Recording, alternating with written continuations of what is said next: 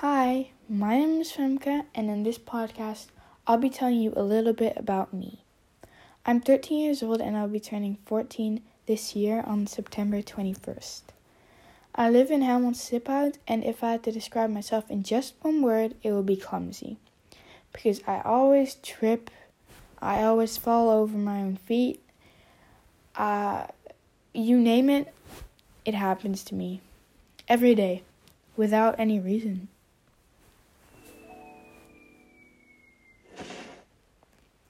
I lived in Hong Kong for five years. I went there when I was four and I came back when I was nine. Um, the reason that I went to Hong Kong be- was because my dad got a job there. He works for ASML. Um, and when he got the job offer, he said, why not? And um, him and my mom moved to Hong Kong. Before we moved to Hong Kong, all of my siblings were already born. Um, I had, I have one big sister, uh, two little brothers, and of course, mom and dad. And now I have a dog too. Um, but in Hong Kong, we only had two turtles, and fish and a hamster. Um, I didn't always have to do nothing in Hong Kong, of course. I also went to the the KIS, the Korean International School. Um, and it didn't really make sense to me because it's an international school. Why is it a Korean international school? Pretty weird to me. And the weirdest about it is we didn't have Korean lessons, we had Chinese lessons. Not that I had a lot of that, because um, most of the time I was in my own kind of land. Um, the only things I picked up in five years was i, er, san, se, u, liao, di, ba, jo, and shi. Or she, or shu, or she, di. I, I don't know anymore. But, yeah, I, I'm not the best. But, I was very good at making friends because I had so many friends I couldn't even name them.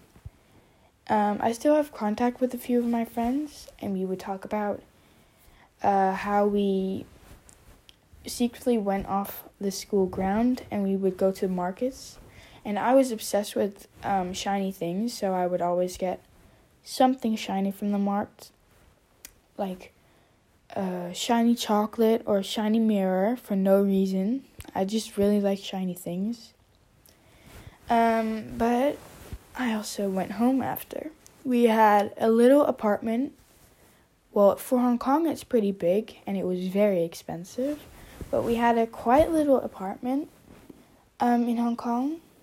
And in Hong Kong, everyone had um, a helper.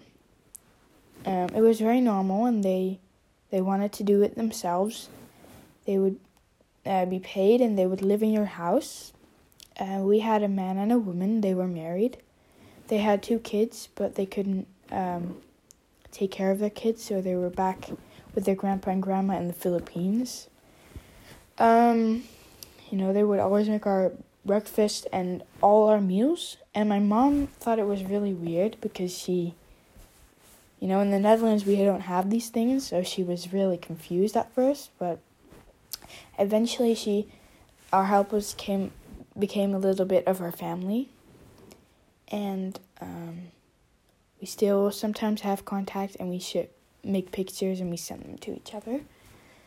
Um, and uh, after those five years, I went home to the Netherlands. And in the Netherlands, we have a beautiful house with a beautiful garden.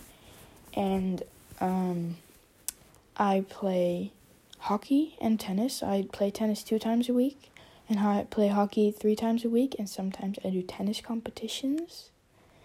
Um, and I first didn't really like sports, but now I'm obsessed with sports, and I don't ever want to go back to normal.